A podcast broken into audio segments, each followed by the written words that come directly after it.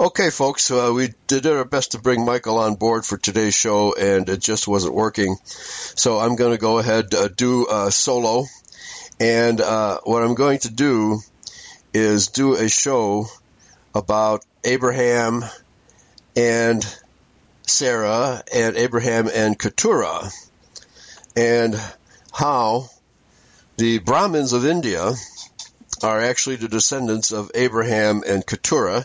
Let me put this link in the chat room for everybody.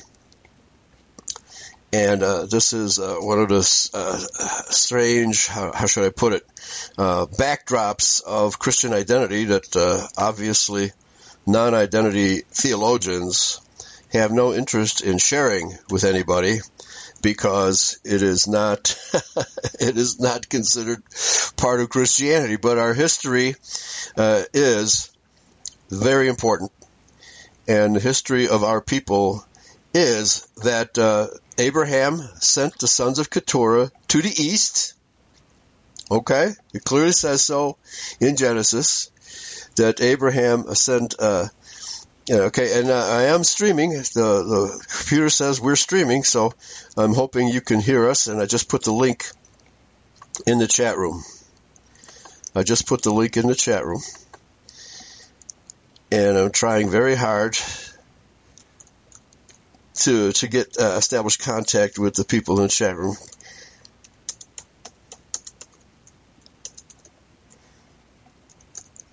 Okay, so uh, and uh, this will be my last uh, uh, test. If I can't, if you can't hear me now, then I'm, I'm just going to give up.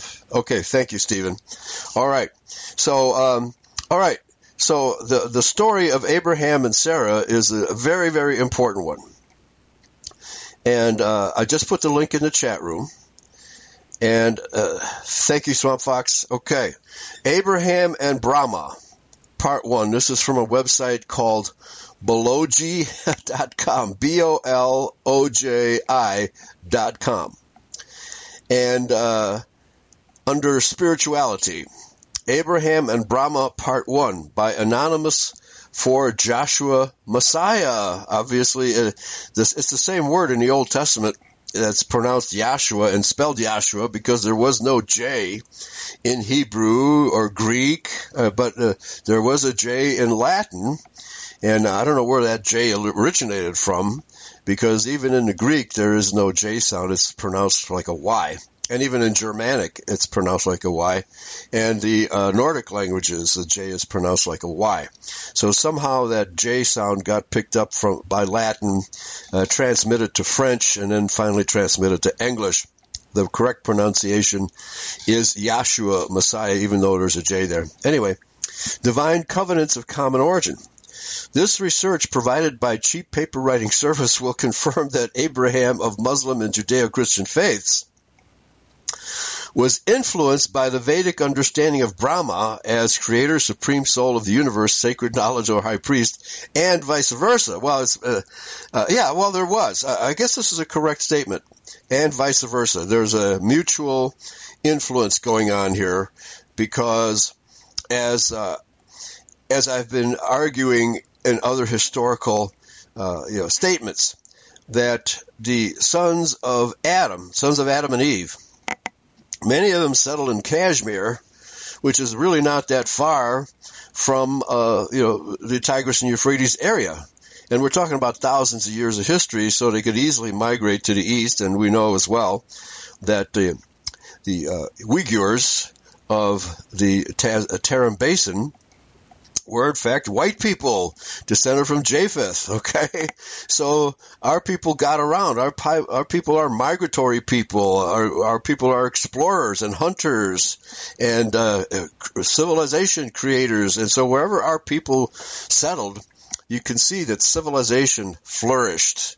Unlike the other races of the world, wherever our people settle, civilization flourishes. Okay, it may take a little time, but uh, usually not much time because our people are carpenters and builders and masons, etc., etc., and uh, horsemen.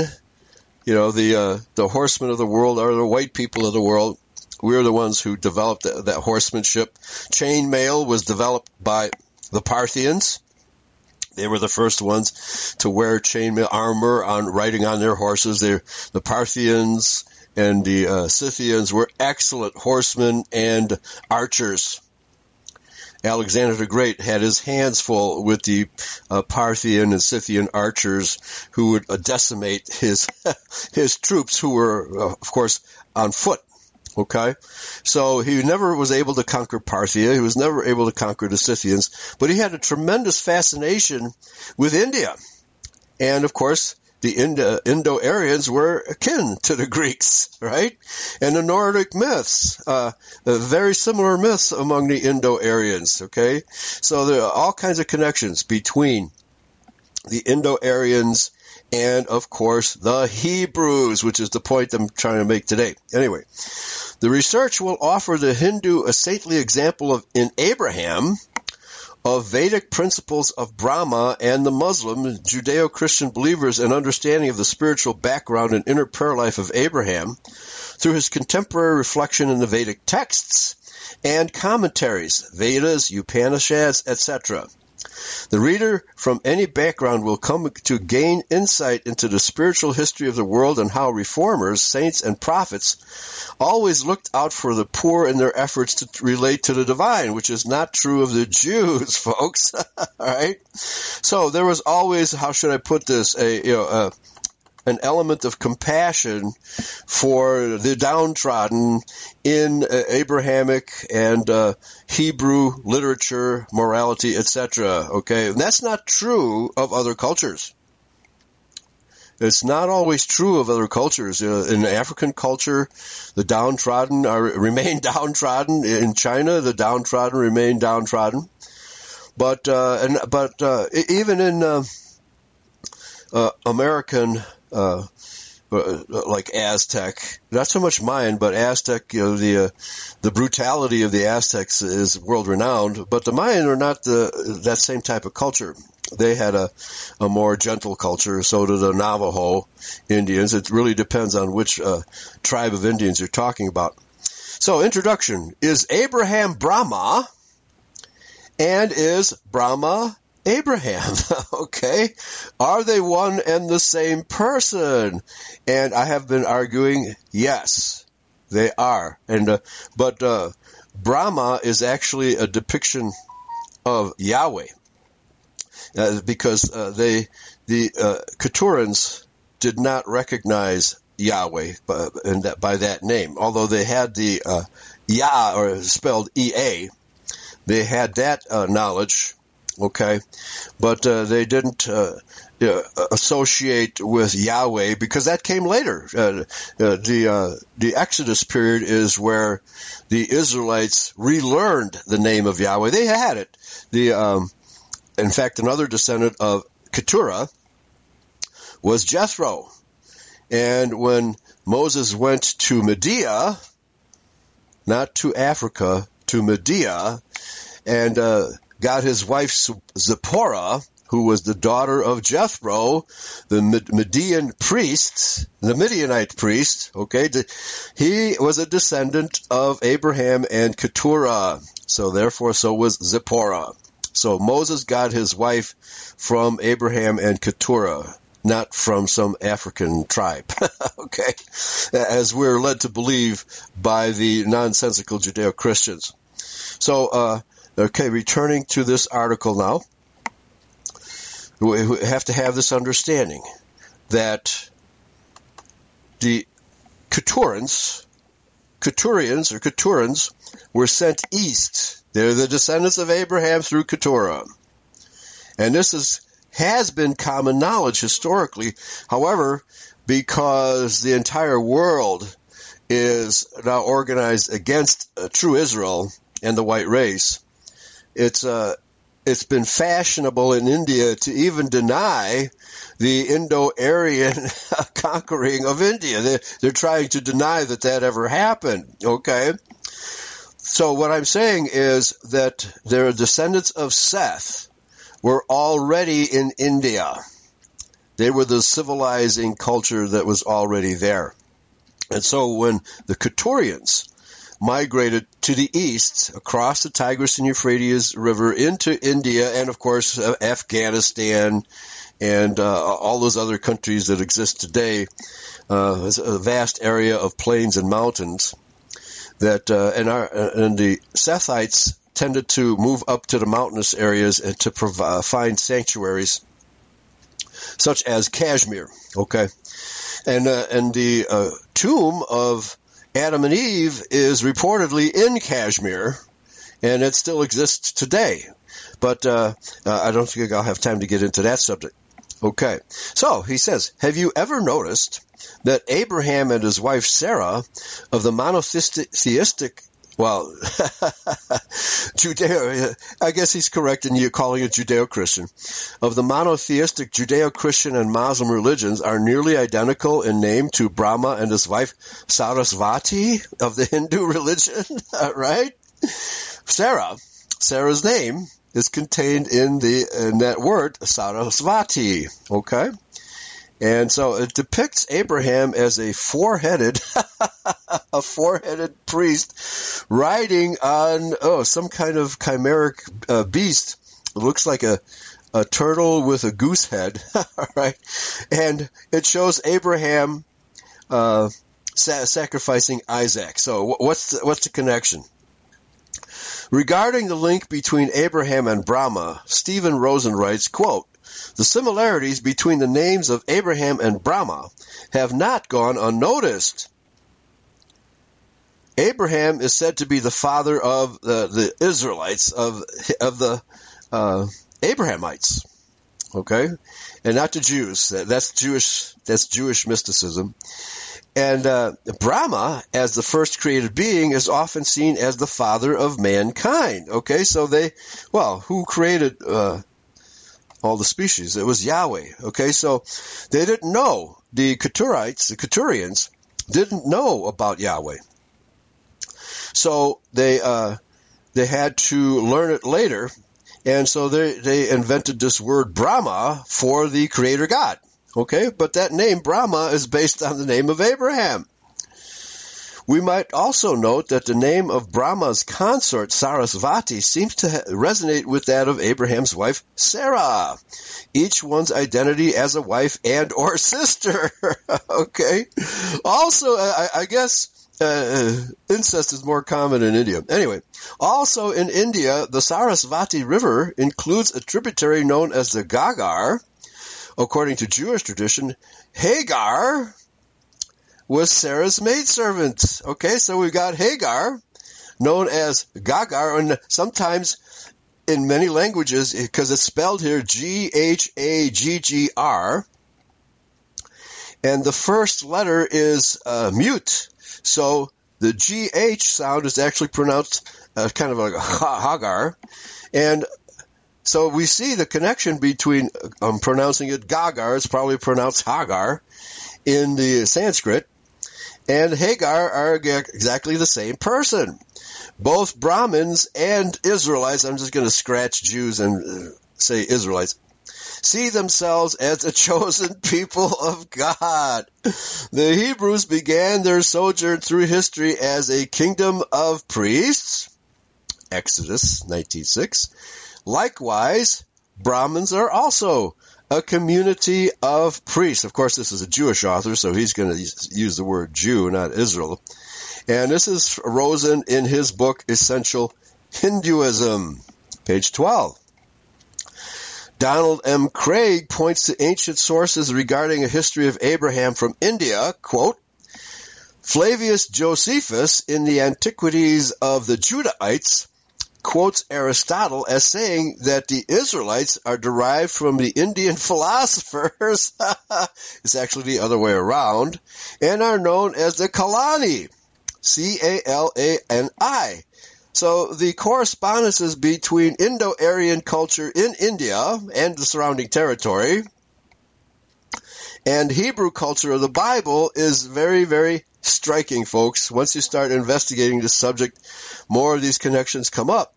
In his book De Somno, he elaborates on the story of how Aristotle discovered this information, but the basic concept remained the same. Megasthenes was an ambassador of Seleucus I of Syria to India before the latter's death in 288 BCE. BC. Megasthenes wrote that the Israelites were an Indian tribe or sect called Calani. Except for the spelling, he agreed with Aristotle and Clearchus. Higgins also claims that Ur of the Chaldees, that's probably where the word Kalani comes from, Chaldeans, they just dropped the D. Higgins also claims that Ur of the Chaldees, the home of Abraham mentioned in the Bible, was actually Ur of the Chaldeans. That's exactly right. And who were the Chaldeans?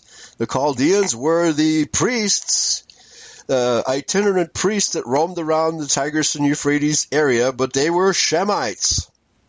They were Shemites, folks. They were not Jews. They were not Sumerians.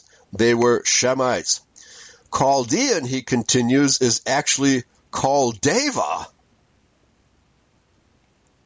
And this is spelled K-A-U-L dash Deva, D-E-V-A, or the Holy Kauls a Brahmanical caste of India. Okay, and this I was always wondering why the, uh, the many of the, the ancient church, the pre-Catholic Church of Ireland and England, refer to themselves as Chaldees. Now, where does that word come from? Why, why on earth would they refer to themselves as Chaldees? Well, this is this is where it comes from because the the, the uh, who, what was the sect now uh, that uh, reigned in uh, in Ireland and in England before the Catholic Church took it over. Uh, they, they, were part pagan. Okay, they were part pagan, and uh, but they called themselves the Chaldees.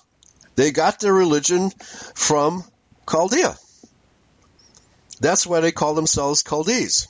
Okay, and there's a book uh, written about uh, the Chaldean religion in uh, in Ireland and primarily Ireland and Scotland, and the and the rest of England before the Catholic Church invaded and changed their religion. Although it was a, a biblical Hebrew oriented religion, perhaps because these people were many of them were in fact Hebrew Israelites in England.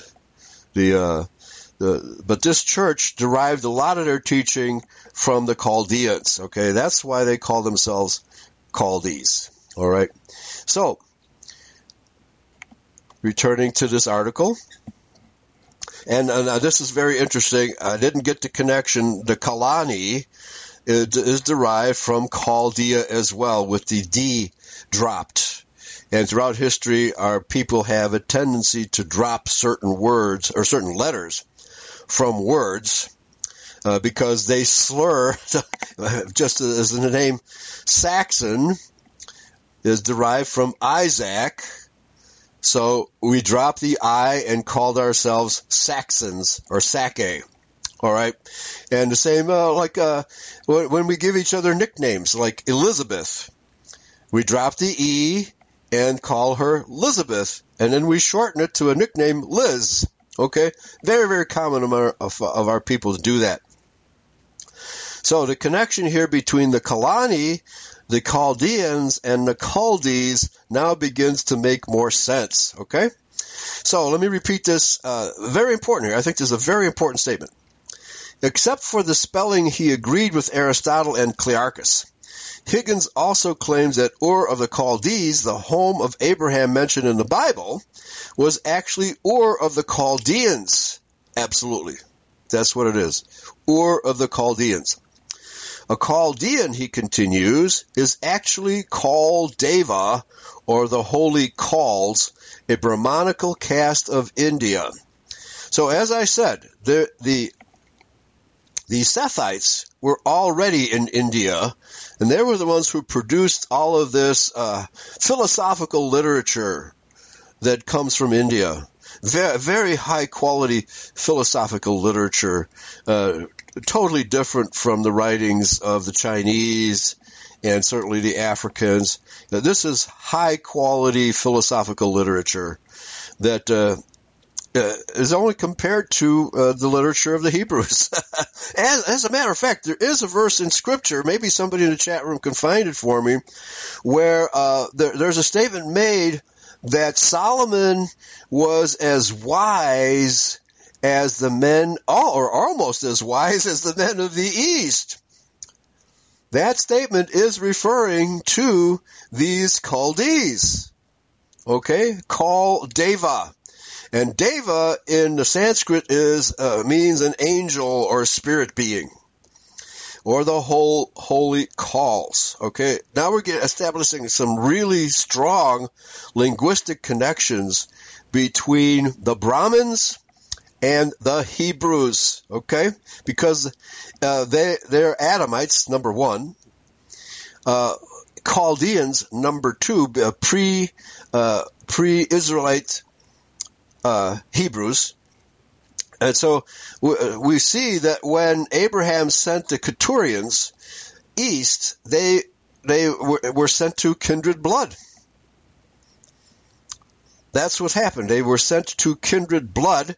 So, uh, as far as I can tell, there was no. Now, maybe this is why the uh, the the current Hindu uh, critique critiques of the Aryan invasion tend to downplay it. Well, because when uh, Abraham sent his Keturyan sons east, there was no war between the Sethites and the Keturans because they recognized each other as kindred.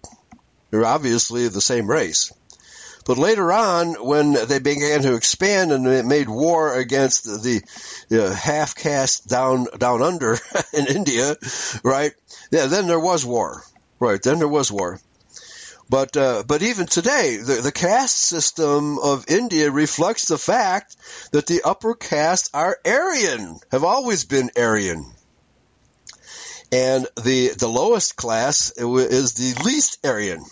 You can you can take that to the Chaldean bank because that caste system still exists today, folks. It's just that the Aryans uh, have pretty much left. Okay, although when you find the Aryans, it's up toward Kashmir and into the mountains, where the uh, non non white uh, population uh, is uh, wants to follow. Okay, so you know, the higher up you go to the Indus River and all the various rivers of that entire area, the more white the people are because they're the ones who stayed there. Okay, so uh, so let's continue. Uh, a very important uh, connection here. He writes that the tribe of the Brahmin Abraham was expelled from or left India and settled in Goshen in Egypt. Now that's very interesting there might be an Egyptian connection, but uh, I've heard stories go both ways that the Egyptians traveled to India or to Mesopotamia, and uh, vice versa. But uh, uh that's a story for another day. It doesn't uh, really relate to our story here because Egypt was settled by Ham. All right, and uh, Ham was a Shemite. I'm sorry, Ham, Ham was a Hamite. He was a, a Noahite is the word I wanted. Ham was a son of Noah. And uh, they obviously all spoke the same language, being raised in the same family, and they spoke Hebrew or Shemitic, more properly called Shemitic. Okay, and they call it uh, um, uh, Hamito-Shemitic is the language that's uh, proposed for the Hamites. Okay, the, they were in the same language, uh, in the same household, spoke the same language. Therefore, and I call it Proto-Hebrew. Proto-Hebrew is probably the best term for it. Okay, the Arabian historians contend that Brahma and Abraham, their ancestor, are the same person. Okay?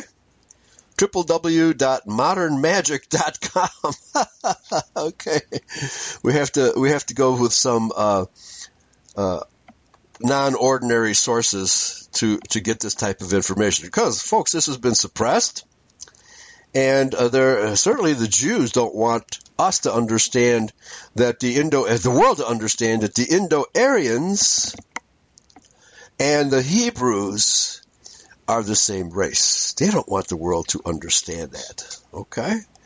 And uh, so this is where we are at, folks. We need to. Oh, okay. So spoiler alert. First Kings four thirty, and Solomon's wisdom excelled the wisdom of the children of the East country, and all the wisdom of Egypt. Thank you, spoiler. Thank you, spoiler. And so maybe there is an Egypt. Well, I mean, it's not out of. Um, it's not out of the realm of possibility because travel from you know through Mesopotamia, the Fertile Crescent, from India to Egypt was uh, was probably not uh, that uncommon. It probably was common uh, until the advent of these militant empires, uh, such as Assyria, the Mitanni, and uh, and others that would have Babylon, the Babylonians, would have made travel more difficult.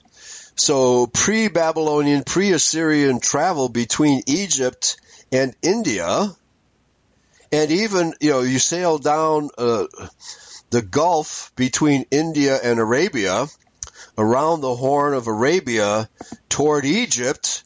That that would be uh, you know a, a, a yacht. That that would be a pleasure cruise if you go by ship. So this suggestion here in this article, now that I think about it, is probably very much true. That there was a, a lot of contact between Egypt and Brahmanic India. Okay? And then he says the Hebrew Bible adds another possibility regarding the relationship between India and Israel. Genesis 25, 6. To the sons of his concubines, Abraham gave gifts while he was still alive, and he sent them away from his son Isaac eastward to the land of the east. Okay? That's India, folks. That's India. So, and the Brahmans get their name from Abraham. That much we have already known. We have argued that point many times. But this article really uh, establishes many connections that I wasn't aware of. So this uh, very important stuff here. Okay, and again, my apologies to Michael because I was not able to bring him onto the show today uh, because this is really interesting stuff. Anyway, uh, but I'll be back home next week and then I'll get uh, my home computer. My laptop is just messing up on me. Anyway, perhaps to highlight this relationship in comparison, the son of King David, the Hebrew Bible. Oh, okay, thank you. Uh, uh, uh, spoiler found it for us, or he does mention it here in the article. Solomon's wisdom, quote, this is 1 Kings 5.10, Solomon's wisdom surpassed the wisdom of the children of the East, namely the Chaldees, the Chaldeans. Abraham slash Sarah and Brahma Sarasvati are not the only overlapping figures between Hindu and Hebrew traditions. Okay, now I have to say a word about Hinduism. The Hindu religion only dates to approximately 300 BC. Hinduism is the, uh, a conglomeration, uh, a pick and choose religion that was uh, took the traditions of the uh, Zoroastrians, the uh, the sages that we're talking about here, the Indo-Aryan sages, uh, w- with their literature, and just collected it all and then they collected all the gods and goddesses of all these various religions. And uh, that's, that's Hinduism. Hinduism is simply uh, uh, not very eclectic because, you know, eclectic means you pick and choose uh, the best stuff and throw away the worst stuff. Uh, but no, Hinduism is simply all of these ancient religions assembled together, and it's called Hinduism. Okay, so Hinduism is a non-selective, non-eclectic religion that uh, they because they hedge their bets. They pray to all the gods and goddesses of the known literature from the past, collected it all together, and that's Hinduism, folks. Okay, that's what Hinduism is. So let's continue. So, uh, so he says, uh, are not the only overlapping figures between Hindu and Hebrew traditions. Ajit Vadakayil, points out, that's some kind of author, points out that there is also Adam and Eve and Adama Hayavati. The original Hebrew pronunciation of Eve is Ava, folks, or Ava. Hayavati, Havayati, Havayati, I think I'm pronouncing it correctly here, with all the syllables, along with Noah and Neuha or Manu, as well, the Hebrew religion is one among of a group of traditions, including Islam and Christianity, that believes that Abraham is their father. Judaism is not included. Why? Because Esau was the son of Isaac and Rebekah. And of course, he was rejected. Esau was rejected by Isaac and Rebekah. And he married into the Hittite tribes of the Canaanites. So the Jews stem from uh, Esau, not from Israel. All right, so therefore we exclude the Jews. They are not part of this. Okay, let's continue. And so, and now the interesting thing about this, because he includes Islam. Now, before there was Islam, there were the sons of uh, Ishmael. And the Ishmael settled what? In the Arabian Peninsula. So that the Ishmaelites were also uh, Shemitic, uh, but they, they, and they remained Caucasian throughout their history until Islam, because Islam believed in slavery, and so when Muhammad and uh, the success, his successors uh, rampaged around the Arabian Peninsula and took slaves from other races, they brought them in and intermarried with them. So, so the only connection Islam has here is that they are the descendants of Ishmael, who was white. Okay? So let's continue. As well, since Brahma was, has will-born sons, I'm not familiar, will dash born. will-born sons. I think what he means is, is that they were sons of the covenant, since has covenanted sons. Yeah, and the, the covenant that uh, Abraham made with Ishmael was uh, in a term of a prophecy. He sent the Ishmaelites away with Hagar so that they would not interfere with the inheritance of Isaac, and he did exactly the same with the sons of Keturah. This does not mean that they were totally, how should I put it, uh, uncovenanted. They were they were given promises uh, that they would be great people, although Ishmael was a wild man and uh, uh, had a more of a tradition of violence than the Hebrews and the Keturites, the Keturians. And so all of this, these traditions coming from India, uh, dovetail very well with the Bible. Okay, as to the sons of Keturah and Ishmael.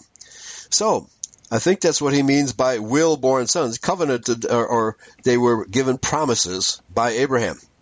So Brahmanaspati, lord of the Brahman priests, and Brihaspati, lord of the burden carriers, their relationship with Abraham cannot be answered so simply as the introductory title is asking. That is, the good qualities exemplified in Abraham are immortally deified in Brahma. That's well said. That is t- terribly well said. That the good qualities exemplified in Abraham are immortally deified in Brahma. So Brahma takes the place of Yahweh in India. While Brahma's wish-born sons live out these qualities on earth, much like Abraham. These qualities of Brahmanaspati, Brihaspati, the sons of Angiras, the fire clan, Wishborn of Brahma, reflect remarkably with those of Abraham. Plus, the Brahmins are a bull cult. Before Abraham sent the Keturians east, they were aware of the covenant of the bull, the, the, sacrificing of the bull to make covenants, okay? So that's why the Brahmins are a bull cult. Continuing. Abraham slash Sarah and Brahma Sarasvati are not the only overlapping figures. Uh, okay, I'm sorry. I, I, read that already. Okay, uh, let's continue. Okay, he's calling, he's using terms will-born and wish-born, which is probably the difference between covenanted and promised. Okay. The ten common, common themes between Brahma with his wish-born sons and Abraham. This research is not about rewriting the history of, of Israel and Hinduism. The purpose is to develop a greater understanding of Abraham by way of his identity as Brahma and or Brahma by way of his identity with, as Abraham. This possibility would be advantageous to both the Hebrew and Hindu readers. Yes, it would.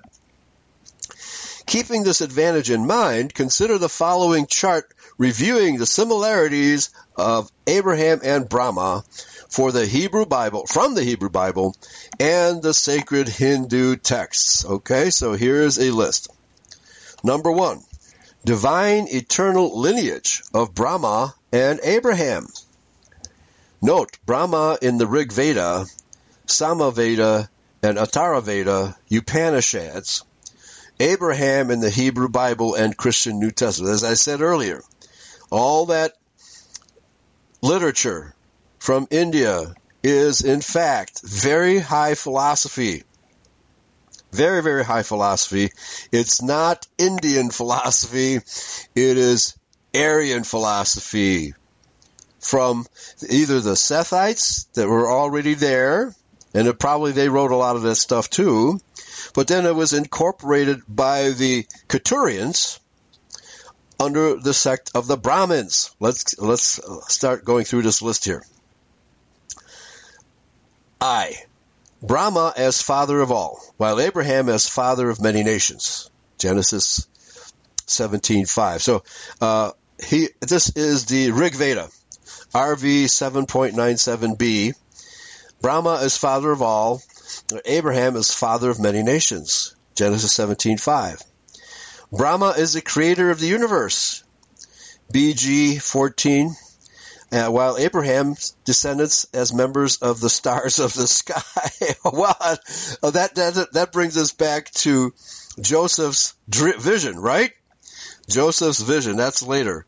But there's, uh, there's reason to believe that since the through be, between the Chaldeans, who are the intermediaries between the Israelites and the Indo-Aryans, you can see, and of course the the Israelites had uh, several uh, confrontations with the Chaldeans. I think the the priest that uh, was trying to curse the Israelites was a Chaldean priest. And the Chaldeans, uh, like I said, they're itinerant preachers that roamed around and uh, you know took donations and kind of lived off their preaching. So uh, it was uh, Balaam, I think was his name, uh, who tried to curse the Israelites and failed because Yahweh was protecting. This, the the whole point of that episode in Scripture is to point out that the only way to uh, break covenant between Israel and Yahweh is for us to race mix. And Phineas uh, put an end to uh, an episode of race mixing between a son of Israel and a daughter of the corrupted Midianites by using a javelin.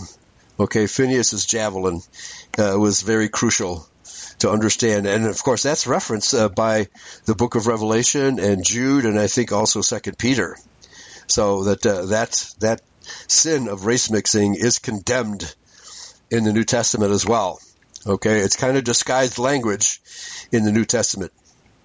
So, so let's say Brahman Milky Way is the celestial cow slash dolphin with 14 constellations on the right side of the Milky Way and 14 constellations on the left, while Abraham's star-like descendants number 14 generations from Abraham to King David, 14 from David to Babylonian exile, and 14 from, from Babylon to Jesus. Now, it's obvious to me that the connection here is that Indo-Aryan traditions and Hebrew traditions have been shared throughout history through the Chaldeans. That's what's becoming pretty obvious here. Uh, number that was number three. Number four, Brahma bore all gods, celestial beings, and enlightened ones out of his body, while God, that is Yahweh, makes Abraham fruitful. And the Genesis text literally reads, "Kings come out from him." Genesis seventeen six. Number five, Brahma's son Daksha was born from his right thumb, while a grandson of Abraham called Benjamin, son of the right hand. Okay, so you see the similarities. Obviously, it's very obvious that the Brahmanic tradition is a corruption of Hebrew tradition. Nevertheless, this establishes the fact that they are related to one another, and it's obvious that the Indo-Aryan tradition is a corruption of the Hebrew tradition. So you have, it's like when you, uh, have this circle where one person whispers in the ear of the person to his right, and then he's supposed to uh, relate what he just heard to the person on his right or her right, and you know how the story gets corrupted before it comes back to the original story. This is how it works, folks. This is how the traditions get get corrupted. And Swamp Fox says, they say Christian missionaries who go to India come back with corrupted beliefs, right? Well, right? The Christian missionaries who go anywhere come back with corrupted beliefs. You can take that to the bank. Yeah. Cognitive dissonance sets in, right? Uh, uh, that's Judeo-Christianity, Freebird. It's called cognitive dissonance, right? so, so, yeah, we are celestial cow dolphins. That's what we are. We are celestial cow dolphins. All right. So you can see how the story, how the myths, the, the, the teachings get corrupted, changed to suit the local population. All right. That's how it works. Anyway, uh, number six. Brahma and Sarasvati dwelt 100 years together, then bore their first son. Oh, hmm. Are you getting a Hebrew tradition here, folks? While Abraham was 100 when Sarah at 90 bore Isaac. Genesis 21:5. Number 7. One who is named Brahmanaspati is also named Brihaspati. While Abraham is given a new name, Abraham, in the divine covenant. Yeah, it, it, one was named Brahmanaspati, and the other is Brihaspati, which reflects the name name change that Abraham was given to Abraham. Number eight, Brahma and Vishnu argued as to who was the creator. Then Shiva appeared in a flaming lingam, and they decided to make it the sacrificial symbol of fertility, while Abraham's covenant with God is signed by circumcision. Genesis 17, 10 through 11. So, um, I'm not sure if there's a, uh, what to make of this. But uh, the flaming lingam, which I think is a tongue, if I'm not mistaken, it's either a tongue or a or a penis, one or the other. okay, and then uh, then Shiva appeared in a flame. Now Shiva is the god of destruction in the Hindu tradition, but who knows what it started out being? Okay, again, what we're seeing here is Hebrew tradition corrupted by the Indo-Aryans. So we're seeing more and more connections than uh, any traditions have ever, uh, you know, tried to investigate. So, uh, okay, I think I scrolled down a little too far here.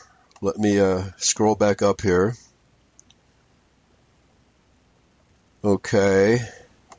So, uh, okay, I, I went down to part two. I went too far. Sorry. Okay.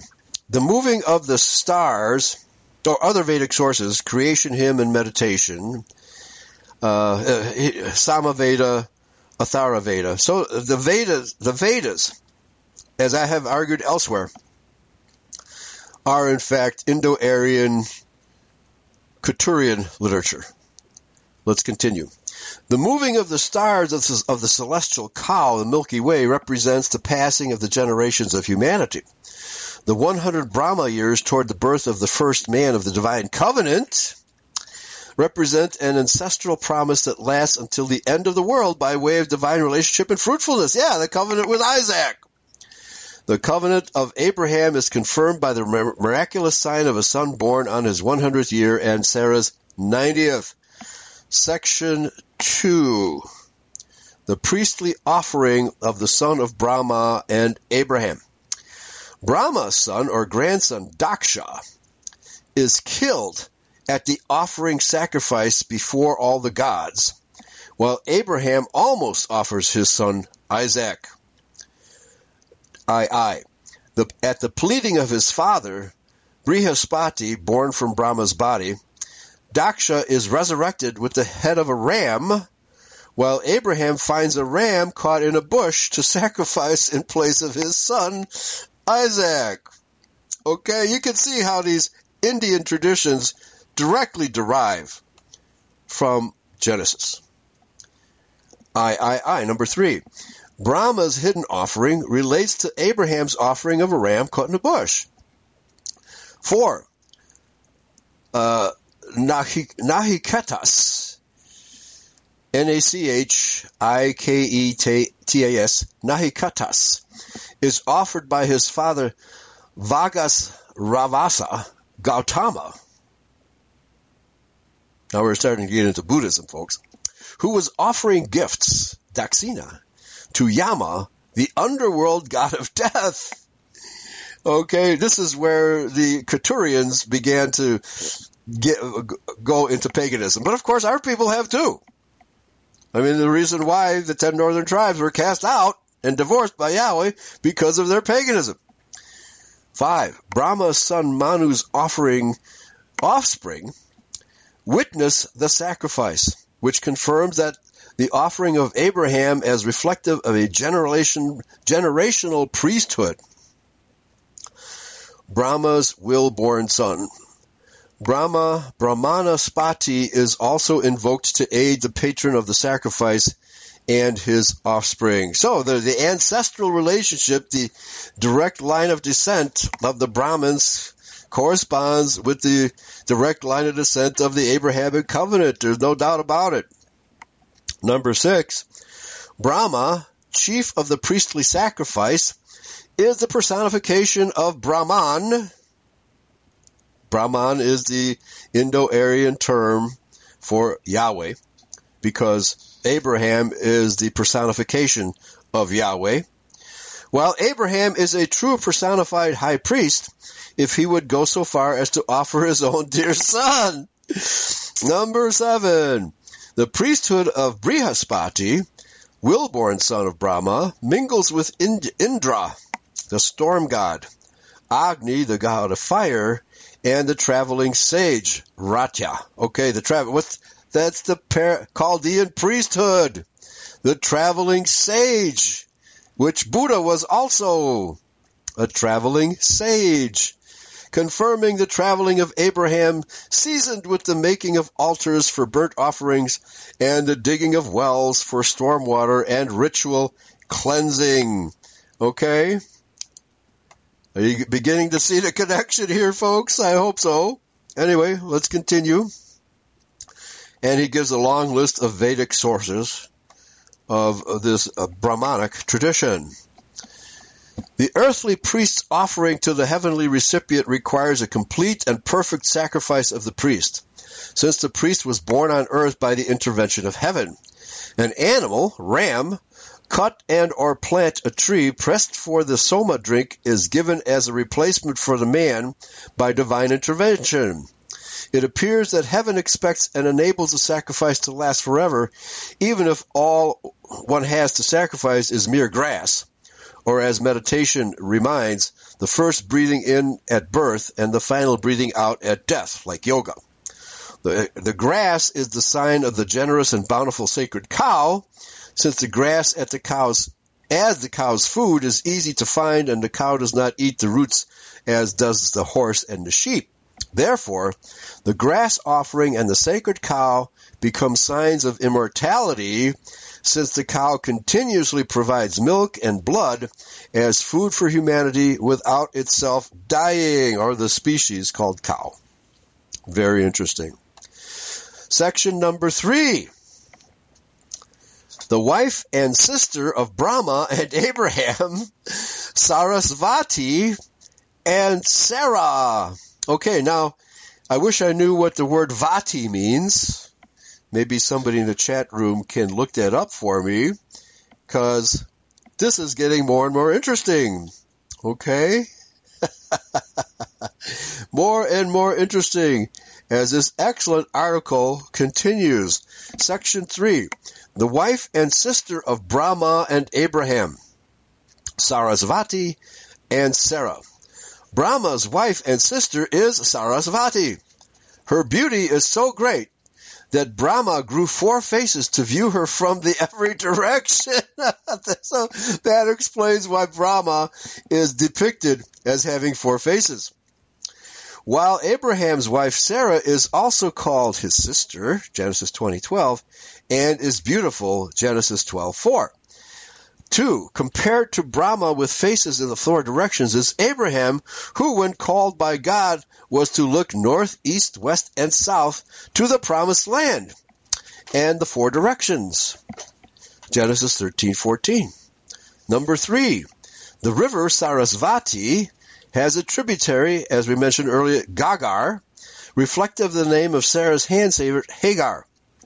Number 4. Brahma's sister Tara is husband of Brahaspati, born of Brahma's body or earthly aspect of Brahma, while Abraham's father is named Terah. The hill of Tara in Ireland, folks. There's another Chaldean connection. Another Chaldean connection with the religion of the original settlers, Israelite settlers of Ireland and Scotland. Hill of Tara. Number five, Soma. God of the immortal drink of the gods takes Tara away and she is returned to uh, Brahaspati by Brahma. Then Tara gives birth to Buddha, while her husband Brahaspati, Brahmanaspati, worries the child of the son of the god Soma, and he is. In the Dead Sea Scrolls, the Genesis Apocryphon tells of Lamech's concern over the beauty of Noah, believing he must be a child of the celestial being angels, Manu, Brahma, and Sarasvati's son. First man and deluge survivor of Indian mythology is equated with the Hebrew Adam, Isaac, and Noah. I forgot about Noah when he was born. He had his face glowed. Okay, so you see the traditions of the Brahm, uh, Brahmanic religion and the Hebrew Bible are unending, literally unending here. Number six, Brahma is Lord of medicine and healing, while Abraham heals Abimelech and his wife of barrenness. Genesis Apocrypha, Genesis 2017, and the Genesis Apocryphon. The purpose of for the barrenness of Abimelech was that he abducted the wife of Abraham, Sarah, similar to the abduction of Tara, the wife of Brahmanaspati. The, the Atharva Veda contains a prayer for protection from the abduction of a Brahman's wife. Hmm. Okay. But of course, Abraham was at fault for that because when he told uh, uh, the Pharaoh that his that uh, Sarah was his sister, not his wife, the uh, Pharaoh assumed, well, she's available, right? a fair assumption. Okay. Number six.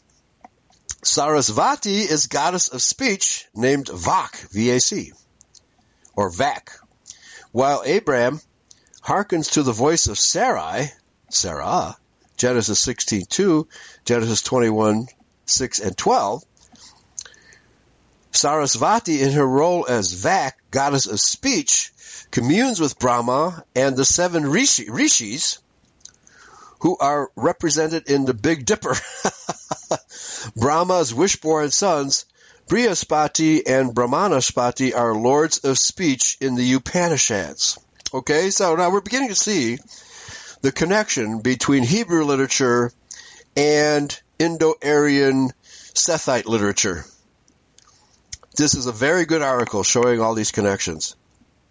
And there's another connection, major connection, namely the the original zodiac called the Mazzaroth in the Bible.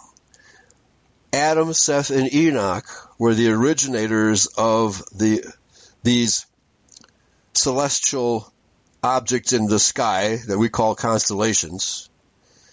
They originated those, and the original zodiac, the Mazzaroth, was composed by Adam, Seth, and Enoch to depict the life of Christ. The original zodiac totally depicts the life of Christ, and uh, that there's all kinds of literature confirming that.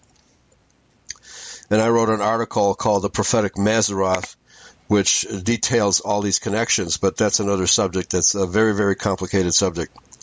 All right.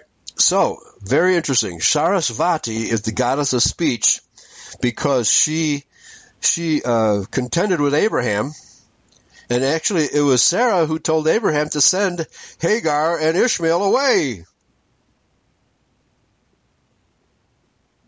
And uh, there's more in in the book of Jasher. We are told that the reason why Sarah was so upset with Ishmael is because she witnessed Ishmael drawing a sword and uh, pointing it at his younger brother but not by not by Sarah, by Hagar, Isaac, with the intention.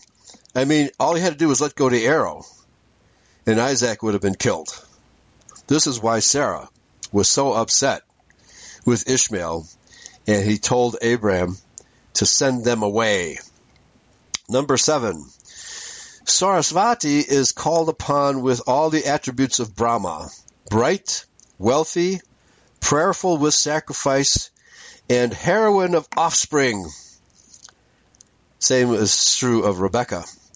Just as the divine covenant with Abraham invested with similar attributes, enlightenment, wealth, offering, and offspring was only made possible by, with Sarah by his side. Yeah, they complement one another.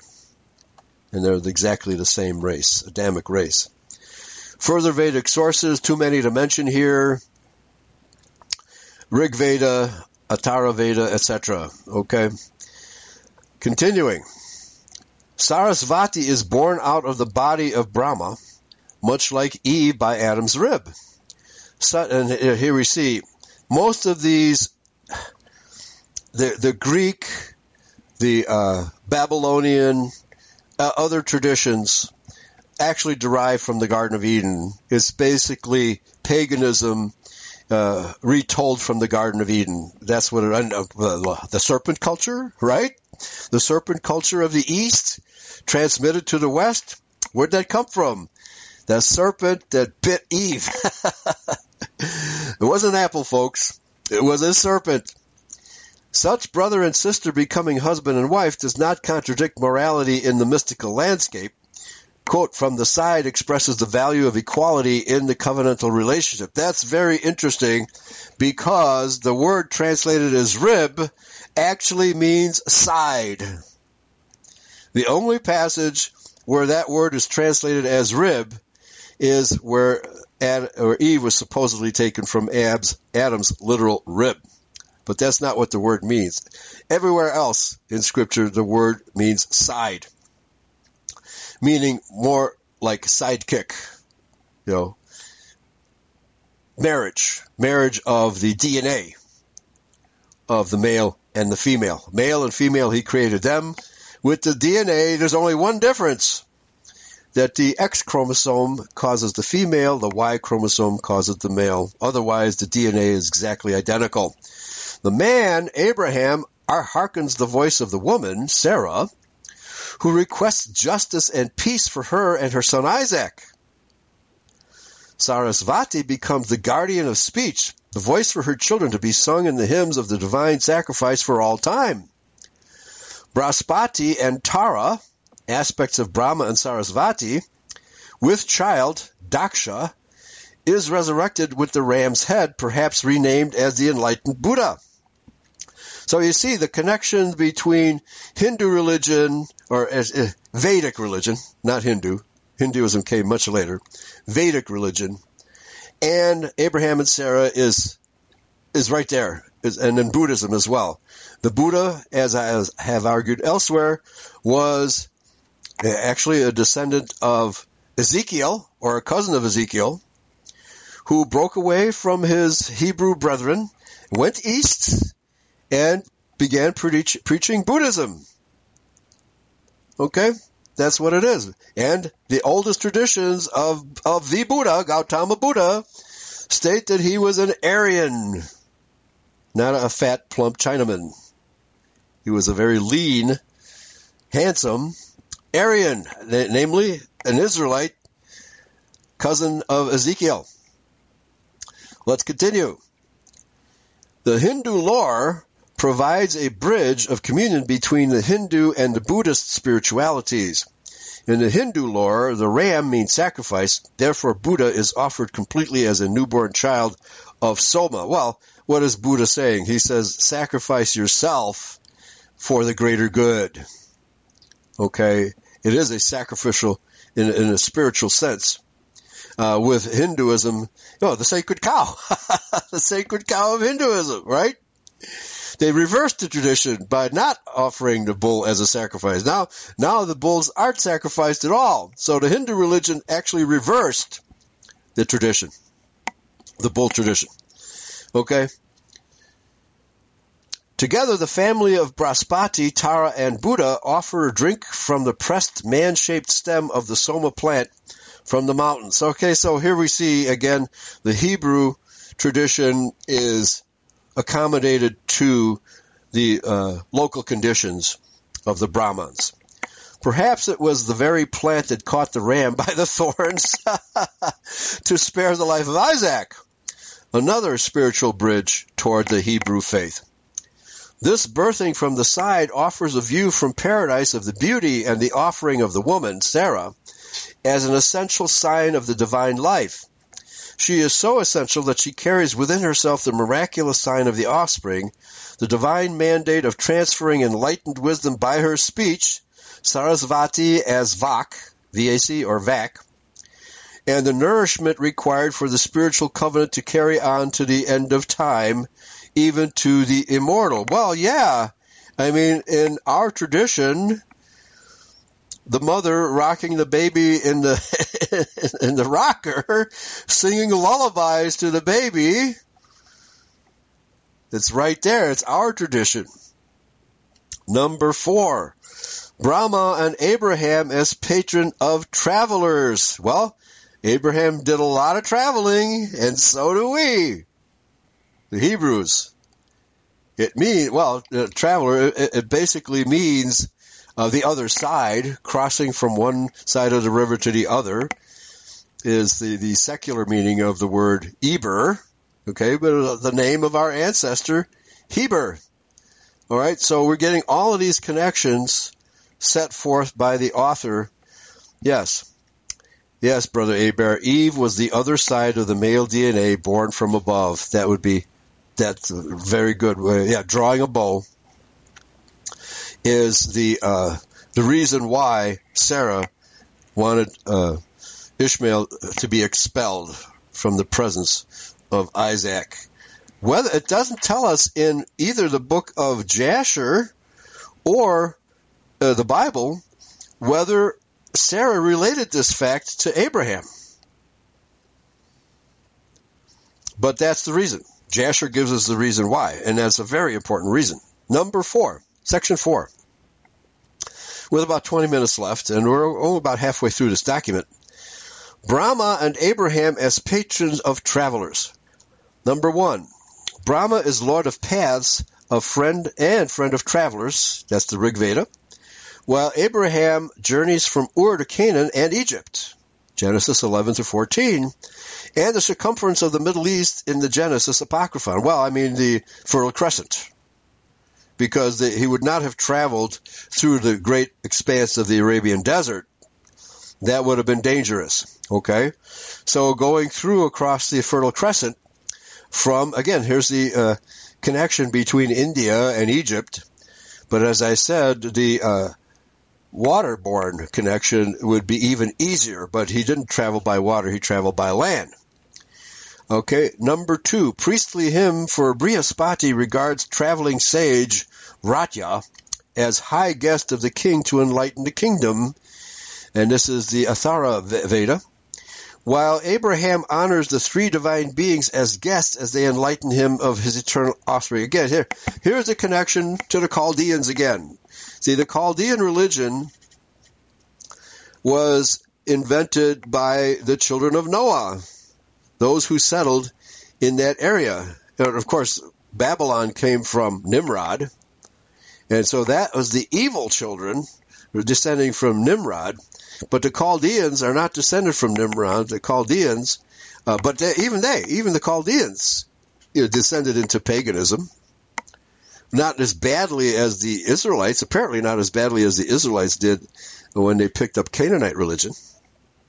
But uh, there's this connection as well. All right. So again, Ur of the Chaldees, Chaldeans, and the uh, Chaldees of Ireland and Scotland. There's a linguistic connection there, and the traditions are blending paganism with Hebrew religion. Number two, priestly hymn for Brihaspati regards traveling sage, Vratya, as high guest of the king to enlighten the kingdom, while Abraham honors the three divine beings as guests as they enlighten him of his eternal offspring. Now, this is a, uh, a reference to where Abraham entertained three angels in his tent. I think that's what this is referring to, although the author doesn't uh, you know, connect it to Scripture, although maybe it's in Genesis 11 through 14. Number three, Brihaspati guides the contestants of a race. Uh, what do you mean by race? An actual physical race or people? All right, and, obviously the the contest between the descendants of Abraham, Isaac, and Jacob have been ongoing, right, throughout history, even among the Israelites themselves. Other Vedic sources, the Rig Veda, uh, and Atharva Veda.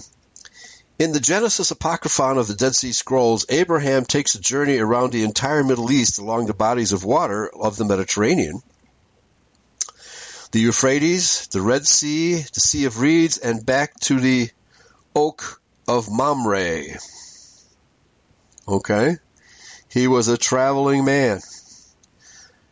And I, Abram, is, this is being a quotation here, looks like, and I, Abram, departed to travel. I began my journey at the river Gihon, and I think uh, I think this is from the Genesis Apocryphon, if I'm not mistaken. And traveled along the coast of the sea until I came to the mountain of the bull, Taurus. Then I traveled from the coast of the Great Salt Sea and journeyed towards the east until I came to the river Euphrates. I journeyed along the Euphrates until I came to the Red Sea in the east then I pursued my way in the south until I came to the river Gihon or Gion, and returning I came to my house in peace and found all things prosperous there. I went to dwell at the oaks of Mamre, which is Hebron. I built an altar there and laid on it a sacrifice to the Most High God. I ate and drank there. All the men of my household and I sent for Mamre, Ornan, and Eshcol the three Amorite brothers, my friends, and they ate and drank with me from the Genesis Apocryphon of the Dead Sea Scrolls. Well, that was when Abraham and the Amorites were getting along, right? They weren't intermarrying, but they were getting along. The Hindu call this great circular journey the Pradak, Pradaksina Daksina, gift from the Brahma priest of the Soma sacrifice, Daksha, Brahma's child with the head of the ram. Okay, the bull tradition of bull sacrifice of Abraham continued in their tradition. At the Gihon River, Abraham started and finished his journey. This is one of the four rivers flowing out of the Garden of Eden. Therefore, our meditation begins and ends in paradise. It is as easy as Jacob falling asleep with nothing more to offer but a rock used for a pillow. Paradise came down to him in his sleep and rose back up to paradise with angels using a ladder. Gihon means to spring forth. which is the promise given to Abraham in the last line of Genesis Apocryphon regarding the miraculous birth of Isaac and the the race of Abraham and his descendants springing forth from Isaac. And he, the Lord, said to him, quote, one who shall spring for your body shall inherit from you, unquote, from the Genesis Apocryphon. See the importance of the Dead Sea Scrolls, folks? Abraham's ability to embrace the world on his sacred journey not only encircles the earth, well, the entire, the entire world as Abraham knew it, but reaches to the ends of time as well by the springing forth of his children. Brahma's children are not the only ones to practice the pradaksina like Abraham. One profound example is the Islamic Hajj, the journey of Abraham restored by Muhammad, which culminates in the circular journey around Abraham's temple in Mecca. That's very interesting. So Mecca and the circling around uh, in Mecca commemorates Abraham's journey. I never would have thought that, never would have suspected that. But remember what I said earlier. Muhammad was a white man. A very uh, confused and deluded white man who created this religion called Islam, which was very violent. Remember, it says Ishmael will be a wild man. Section number five. Brahma as Lord of the Light and Abraham from Ur, city of light. Number one, Brihaspati gives the daily light of wisdom, Rig Veda, dwells in the light, Atharva Veda, and becomes Sukra, bright, pure, seed, Venus, Sukra. And we, we get the word sugar from Sukra, of course, meaning sweet. Brihaspati created all. Uh, the apparitional city where Brahma's abode lights up at the birth of a Buddha Okay, the city of light. We we are our race is the city on the hill, the city of light. Let your light shine forth. While Abraham is from the Ur, meaning city of light. Genesis 11:31. Number two, Brahma increases the Brahman's luster, the brightness of the priests which is the same cleansing light Abraham manifested in the potential offering of his own dear son, Isaac. Okay, so so you can see that the Brahmanic tradition is clearly a corruption and but also a remembrance of the Hebrew literature regarding Abraham, Isaac, Sarah, Hagar, and Keturah. Folks, this is obvious now. There's a very outstanding article. Again, I'm reading from an article. It's called Abraham and Brahma Part 1 from www.boloji.com. Very good comparison of Brahmanic religion with Hebrew religion. Let's continue with about 10 minutes left. Brihaspati, will-born son aspect of Brahma, dwells in the light like Abraham in the city of light, Ur, there is a path away from the city of light that leads into the darkness of the unknown. This journey itself is an offering. A continuation of that sacrifice is encouraged by the single vow requested. In breathing in and breathing out the life given to the children of Abraham, or Brahma, Abraham. How does one follow in the footsteps of Brahma or Abraham? Follow them from the city of light in the golden age of the enlightened ones, from paradise to earth and back. This is the essential journey of the human heart to bring light to the world in an ever new dawn of enlightenment. Well, of course, nobody follows it. Not even our people. They don't follow enlightenment. But what's the enlightenment? It's the Hebrew scriptures, folks, and the gospel. Now, even us Israelites, even we Israelites, have failed miserably to follow this tradition of light. Section number six. The generous and bountiful Brahma and Abraham. Well, number one, give gifts to the Brahman priest for fame that will never decay and serve Brahmanaspati with gifts and sacrifices. The father and steer, S-T-E-E-R, of all the gods, again the bull tradition here, much like Abraham gives a tithe to Melchizedek, and Melchizedek brings Abraham bread and wine. Brahma offers cattle, horses, holy food, and bountiful refreshments. And his will-born son, Brihaspati, gives fullness of life, cattle, horses, men, and heroes. While Abraham offers heifer, or heifer, goat, lamb, dove, and pigeon. Genesis 15:9. Number three, Brahma is Lord of prosperity and cattle. Brihaspati is equated with the holy power of Brahma. Brihaspati with Indra, Soma, and others are lords of wealth invoked for prosperity in vital breath, senses, food, etc. While Abraham is wealthy in cattle, gold, flocks, herds, and tents. Genesis 13, 2 through 5 and Abraham is generous with that wealth. Okay? Well, if we stick to wealth in terms of, you know, well, farming, farming and ranching, rather than paper money, that's well, that's real wealth. Paper money is the way the Jews used to steal our wealth from us. Okay, so gold and silver are the currency of Scripture, and that's what our currency should be gold and silver as long as well as the wealth of the farm and the ranch. Number four, Brihaspati wins food for the priest to eat from the offering by the holy power of the gods, and Brihaspati, named as Brahmanaspati, increases priest with life, breath, offspring, cattle, and fame. Atharvaveda. While Abraham offers the three divine beings water, feet, feet washing, shade, cakes, dressed calf, curds, and milk, and he awaits on them. Okay, this is Genesis 18, 1 through 8. In an almost identical verse as Atharvaveda 19.63.1, Brahma increases priests with life, breath, children, cattle, fame, wealth, and Brahman's sister. Or, or sorry, luster.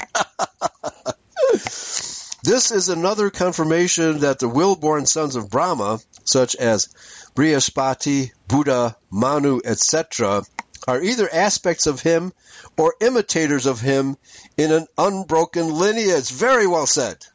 Very well said. Not to mention descendants of him. Okay? And Zarathustra, it just occurred to me, would be another one all of these Middle Eastern religions are aspects of Abrahamic religion corrupted or adapted by non Israelites, but nevertheless adapted by our kinsmen. That's what we're seeing here. So all of these traditions like Buddhism, Hinduism, or more correctly, Vedism, and uh, Zoroastrianism are really aspects of Brahmanic religion, corrupted and or adapted by non-Israelites. Number five. Brihaspati with Indra of great wealth, drink soma, seated on the wide grass to delight in pleasant food, while Abraham, like a, oh, it's like a great uh, picnic. the great picnic uninterrupted by parasites. While Abraham honors the three sons of Canaan with a great feast at Mamre from the Genesis Apocryphon. More Vedic sources. So, very outstanding correlation between Brahmanic religion and the Hebrew religion.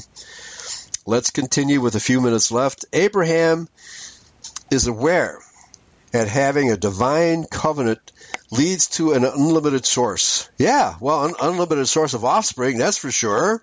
Remember the stars of the sky, the sands of the sea? The result is an overwhelming generosity surrounding Abraham with friendship. The greatest gift of Brihaspati, will-born son aspect of Brahma, is the release of the cows of the underworld, giving humanity the bounty of a sacrifice that never dies. Okay, so by this, the underworld is not necessarily an evil place, but the source of grass and cows, right?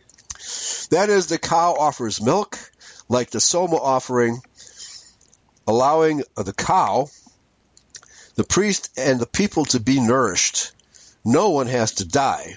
This generosity is requested. of course, we preserve the immortality aspect in the promises made by Paul, where he, he relates the fact, well, what, Abraham, uh, what Adam and Eve lost in the garden, we will regain, but it's only promised to the 144,000 of the 12 tribes.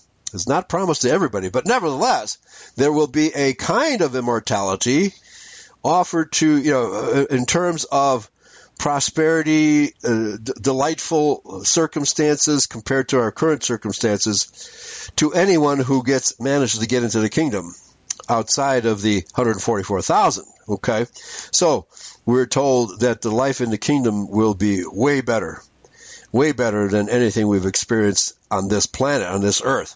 So let's continue. In a covenant uh, like Abraham's, Brahma or God is an eternally generous Father, ever present and always pleased in and giving and receiving of gifts, meals, and life accessible to all. Well, it becomes accessible to other peoples on the planet through us. That's why we are not supposed to give our religion, our inheritance away, because they're not capable of creating this kind of society. But this is obviously what the Jews are trying. That's why the Jews are trying to destroy our DNA, because we are the inheritors. They know it. They know that we Israelites are the inheritors of all these covenants and promises. That's why they want to destroy us. If they can prevent us from being the inheritors, then they have a clear path to taking over. That's what it's all about. That's what COVID is all about, folks. All right, I'm not going to get through number seven. I'll just uh, go through the quick points he makes here. Section number seven Brahma and Abraham as mighty defender. Brahma is lord of warfare with prayer for protection against wicked men to Brahmanaspati, a hymn for protection in battle, Atharvaveda, with uh, Brihaspati like a fort of refuge, Atharvaveda, while Abraham defeats in four kings, oh, defeats four kings in Genesis 14 verses 8 through 15. Number two, Brihaspati won the captives, cows, sign of spirits of the dead, down from the mountains, while Abraham rescued his nephew, Lot, kidnapped by the four kings. Genesis 14, 8 through 15 again. Brihaspati protects us from offenders in all direct, from all directions. While Abraham is called to a divine covenant where his ancestors would inherit the land he viewed in every direction, but not just his ancestors, his descendants viewed in every direction. Of course, our people have scattered in all directions around the world. More Vedic sources here. I'm not going to list the, we wouldn't know what they are anyway, but uh, quite a number of Vedic sources he uses for comparison. Abraham trusted in a Brahma like God, knowing the battle belongs to the Lord. Even if he was afraid, he did not hesitate and so trusted fully in his, in the God, his shield and strength. His head has always been in paradise, viewing circumstances on the earth from the divine perspective. Where there, remember what Jesus said? Yeshua told us the kingdom is within you. You just have to be able to envision that, see the world through divine eyes, and live out your kingdom life right here. Okay? Brought life by digging wells. How many wells has the white race dug on planet Earth? compared to the other races. Water, the life spring of the, well, the spring of life, water. And the purer the water, the better. Where there was humans acting unkindly to the poor, Abraham rescued them, not, not even plundering his enemy. Where God's own justice was raining down on Sodom and Gomorrah. Abraham tempered the wrath like the deluge, forming rivers off of Shiva's hair. okay. All right. A lot of symbolism here. Uh, too much to delve into today. We're out of time. Thanks for listening.